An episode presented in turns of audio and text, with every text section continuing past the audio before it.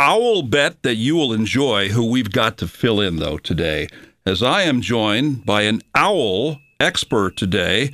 Mark Wilson, who runs Eyes on Owls out of Massachusetts. So today we're going to talk about the creatures of the night, the owls. In fact, he's written a book called Owling Enter the World of the Mysterious Birds of the Night. Mark, good morning. Thanks for joining me for today. For starters, how did you get into being a fan of owls? Well, uh, I'm going to have my wife Marcia, who's on the phone, greet us first with an owl that you might be hearing. Wait a minute, was that was that a real owl or was that Marcia doing an owl imitation? Marcia imitating a great horned owl, and Marcia is an excellent hooter, and um, she and I go into uh, all kinds of venues with these owls that we care for, and we came to it years ago. We've been doing these programs for 30 years, and we both grew up around households that were into birds. Uh, I mean, Marcia's been birding since she was a kid. Same with me. Marcia's parents did wildlife rehab, and so she grew up around things crawling and flying around the house. And then I started birding when I was, I don't know, in fifth or sixth grade. And owls are, you know, the most fascinating birds of any of the birds, I think. So we were both independently drawn to them and then once we got together, um, Marcia needed to find something to do. She moved off of Nantucket, uh, where she lived for 12 years. And I said, You know that thing your mom did with owls? She used to go into schools with them. I said, well, You could do that. And so we started Eyes on Owls, and now we uh, do over 200 programs a year, going into schools and land trusts and libraries and all kinds of groups, festivals, fairs. And uh, we teach people how to hoot, and we teach people what kind of owls are right in their neighborhood. Yeah, I know you're also putting on a show over the weekend up in Ipswich, Massachusetts at the Crane Estate as well. I saw your book, Owling Enter the World of the Mysterious Birds of the Night. Tell us what's inside the covers of that book. Well, it covers all 19 types of owls that uh, nest in North America, and uh, it profiles them, and then I profile seven people that work with owls. And uh, even though it's a kid's book, I like to say it's appropriate for kids three to 103. So a lot of people have an owl story to tell. A lot of people hear owls or see them, and mostly they hear them more than see them. And they're often wondering what kind of owl they're listening to. And so we do a hooting lesson at these programs teach people the voices that they're hearing, what type of owl it is. And right now, here this time of year, uh, great horned owls are very hooty. They're laying their eggs. February is when they start to nest, and uh, so the great horned owl is the call that Marcia just did that we greeted you with, and that's a call that a lot of your listeners might be hearing just outside their windows. Um, it's a very common call this time of year. Let's talk great horned owls. As they prepare their nest, lay their eggs, what's the incubation time for those eggs? And then once the eggs are laid, how long until little baby owlets come out? Well, first of all, they don't actually build their own nest. They reuse other birds' stick nests. So they'll either reuse a red-tailed hawk's nest or an eagle's nest or an osprey's nest, and then they lay their eggs. They'll be incubated by the the female for about a month, and then they'll hatch sometime in March. And then the male will be bringing food in. The female will stay with the babies when they first hatch. They're blind and helpless and can't stay warm. And of course, we get blizzards and sometimes, you know, some nasty weather in March, and so the female's there to protect them. And then sometime in later in April, they'll leave the nest, and they still can't fly well, uh, but people might see them down on the ground waiting to be fed and they don't need to be rescued. Um, just you know, observe them uh, from a distance and enjoy them. And you'll see, if you're lucky, you'll see the parents bringing in all kinds of food: squirrels and rabbits and mice and chipmunks and all kinds of things. And initially, the parents have to chop that stuff up or chew it up to feed to the kids. How long until the kids the kids can self feed? Well, they'll be with the parents into the fall. Um, I think they kind of like uh, hang on to the parents as long as they can, because why have why go out and find your own food when mom and dad are willing to bring it in? Um, so they learn to hunt over the summer, and then into the fall. Eventually, the parents will uh, push them out of the territories, and they'll be on their own. Um, but yeah, I think they like to have their food delivered as long as they can milk that situation. Are they welcome to come back to the nest like a year later? With eagles, they don't want their kids coming back. Some adults that way too. But uh, if the owls came back a year later, would the parents be receptive or would they kick them out? I don't think, probably with great horned owls, they probably would not be receptive to having the kids around. Um, and they can breed when they're one year old. They, so they could, the kids potentially could have their own nesting territory, you know, a year later. Um, so yeah, I don't think they'd be welcome to the place where they hatched. Mark, you mentioned 19 species of owls in North America. Do you have a favorite owl, and perhaps is it different from Marcia? Well, I have my favorite owl is um, it's a tie between the snowy owl and great gray owl. And Marcia, Marcia, who's on the line here, Marcia, what's your favorite? By far, the great horned owl. And so we we do have great horned owls that we bring out to programs. Um, we did have a snowy owl, which unfortunately um, just passed away last fall. Um, but we have been up to the Arctic many times to study snowy owls, and uh, great horned owls are hooting right here at the house now. We hear them back in the woods, and our birds, our three great horned owls that we care for, uh, they're going crazy right now, hooting. Uh, so this is peak peak breeding season, and uh, it gets kind of noisy in our yard. Is it legal to have an owl as a pet? Uh, not in this country. Um, so it's illegal mostly to have any kind of wildlife as a pet. Um, but the way we have these owls is these owls have been permanently injured or sometimes imprinted on people, and they're not releasable to the wild. So we have to have state and federal permits to be able to use them as educational birds. And um, every state we go into, we have to have a state permit from the Wildlife Agency, and then we have to have permits from the U.S. Fish and Wildlife Service to to have these owls. And you know, we're they're caretakers, not technically their owners. Uh, but all of our birds have a reason they can't survive on their own in the wild. Mark, tell me about a saw-whet owl and the one that you like that apparently does not like Marcia. Well, um, the saw-whet owl is feisty. The, I would say the saw-whet owl doesn't really particularly care for either one of us that we have. The saw-whet owl that we have is the cutest owl in the world, I think. Um, it's tiny; it's about the size of a glass of water, and they do nest here in New England, uh, as well as north into Canada. Um, but the one we have had been hit by a car in Massachusetts when it was migrating, and um, the car knocked it down to the road, broke its left wing, and uh, her head was stuck upside down. So she had to go into rehab for almost four months, and um, then we adopted her because she's not a perfect flyer. And uh, the saw-whet owl doesn't hoot; it toots. So it kind of sounds like doot doot doot doot doot doot, or people might be hearing that now. Um, if you do hear that, it's an owl thinking about setting up a nest uh, in your neighborhood. That was very well done. Now, the story I heard was over the weekend when you were up in Ipswich that that saw-whet owl, you had it, and when Marcia began to approach the owl, you were holding her. The owl put her wing up because apparently she was being territorial over you. Am I close on that one?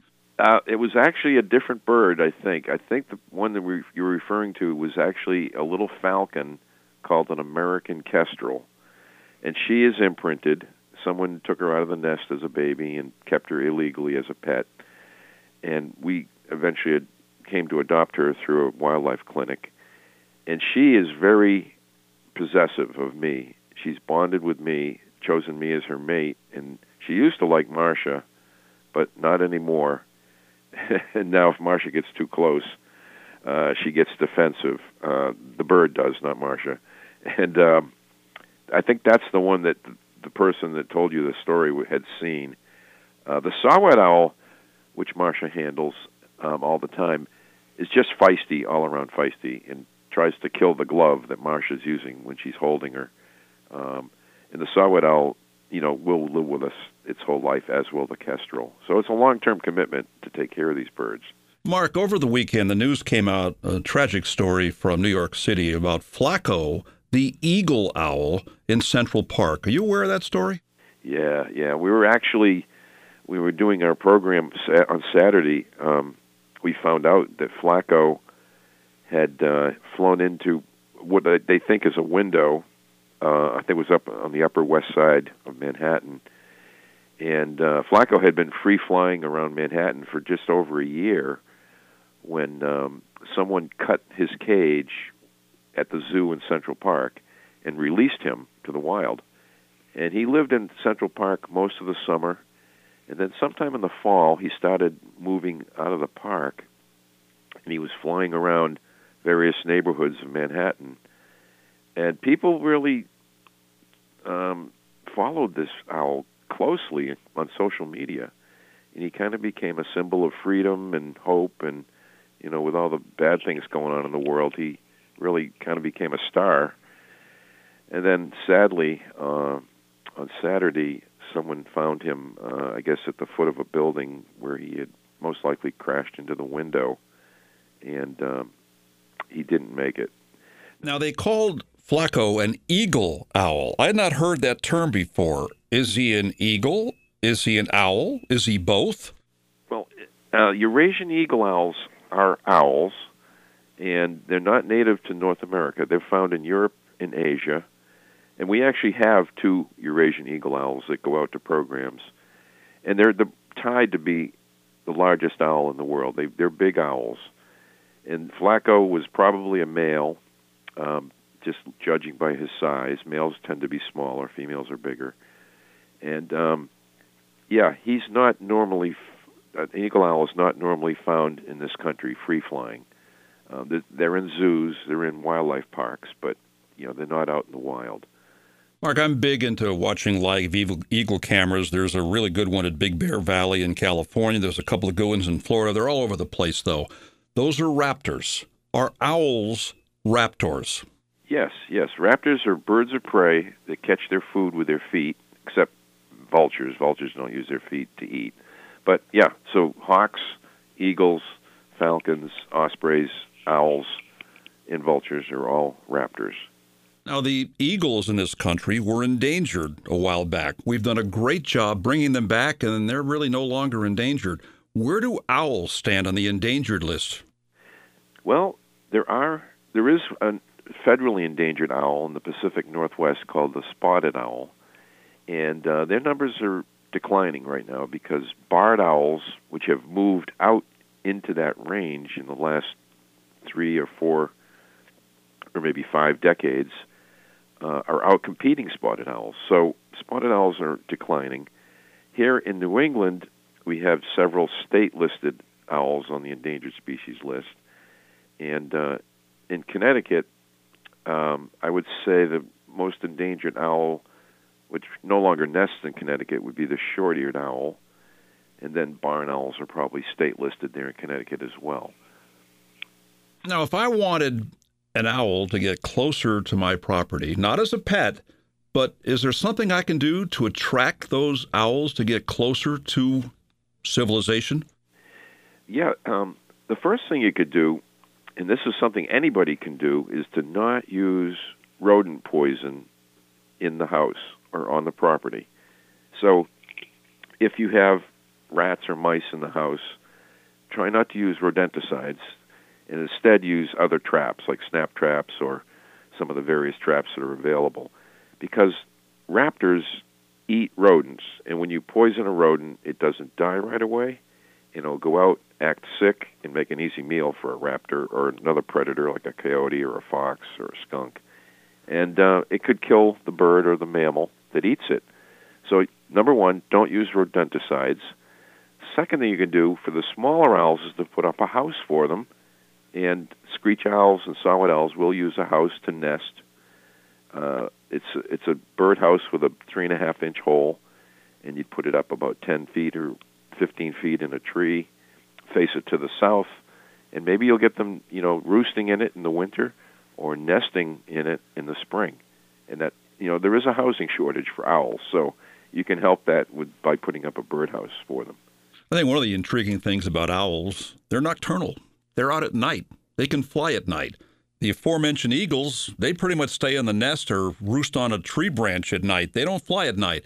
What is it about owls that make them want to do their hunting and flying at night?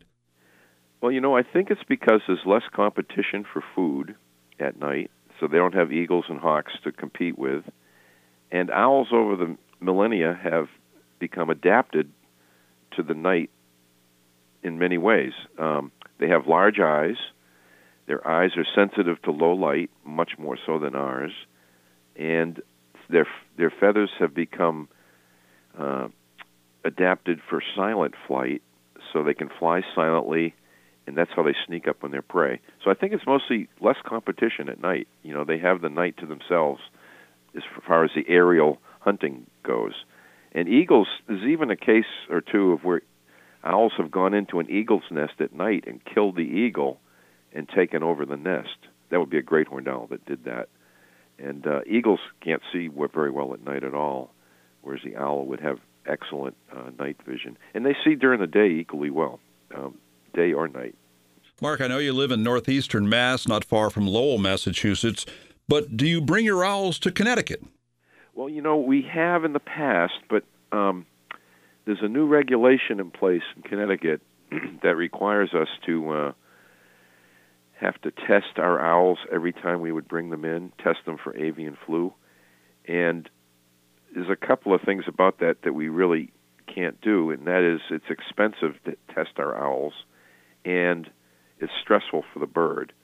So, for the moment, um, we don't go into Connecticut for that reason because we can't comply with the requirement that we test them. Um, we're trying to work with them to figure if we can get a you know a workaround because our birds don't eat wild food; they eat farm-raised mice. They're not mingling with wild birds, so they're they're not very likely to catch avian flu. And uh, um, we're trying to work with the uh, wildlife agents, excuse me, agencies to uh, see if we can get a workaround and come back to Connecticut because we we love going down there, and we've done schools and various other group programs down there. Mark, how can people find out more about your books? The one I mentioned, Owling, Enter the World of the Mysterious Birds of the Night, and your second book that came out two years ago, The Snowy Owl Scientist. Um, they can buy it online or at their favorite bookstore, uh, or they can um, email us through our website, eyesonowls.com, and uh, I, I can mail books out, or you can buy them, you know, through your favorite bookstore. A lot of people love owls. I would be on that list as well. Mark Wilson and his wife Marcia run Eyes on Owls out of Massachusetts. Mark, thanks for joining me this morning, especially on short notice. It was a great talk. Wayne, go out and hoot. all right, it's been a hoot this morning, all right, with Mark and with Marcia on 14 WILI Willimantic and 95.3 FM.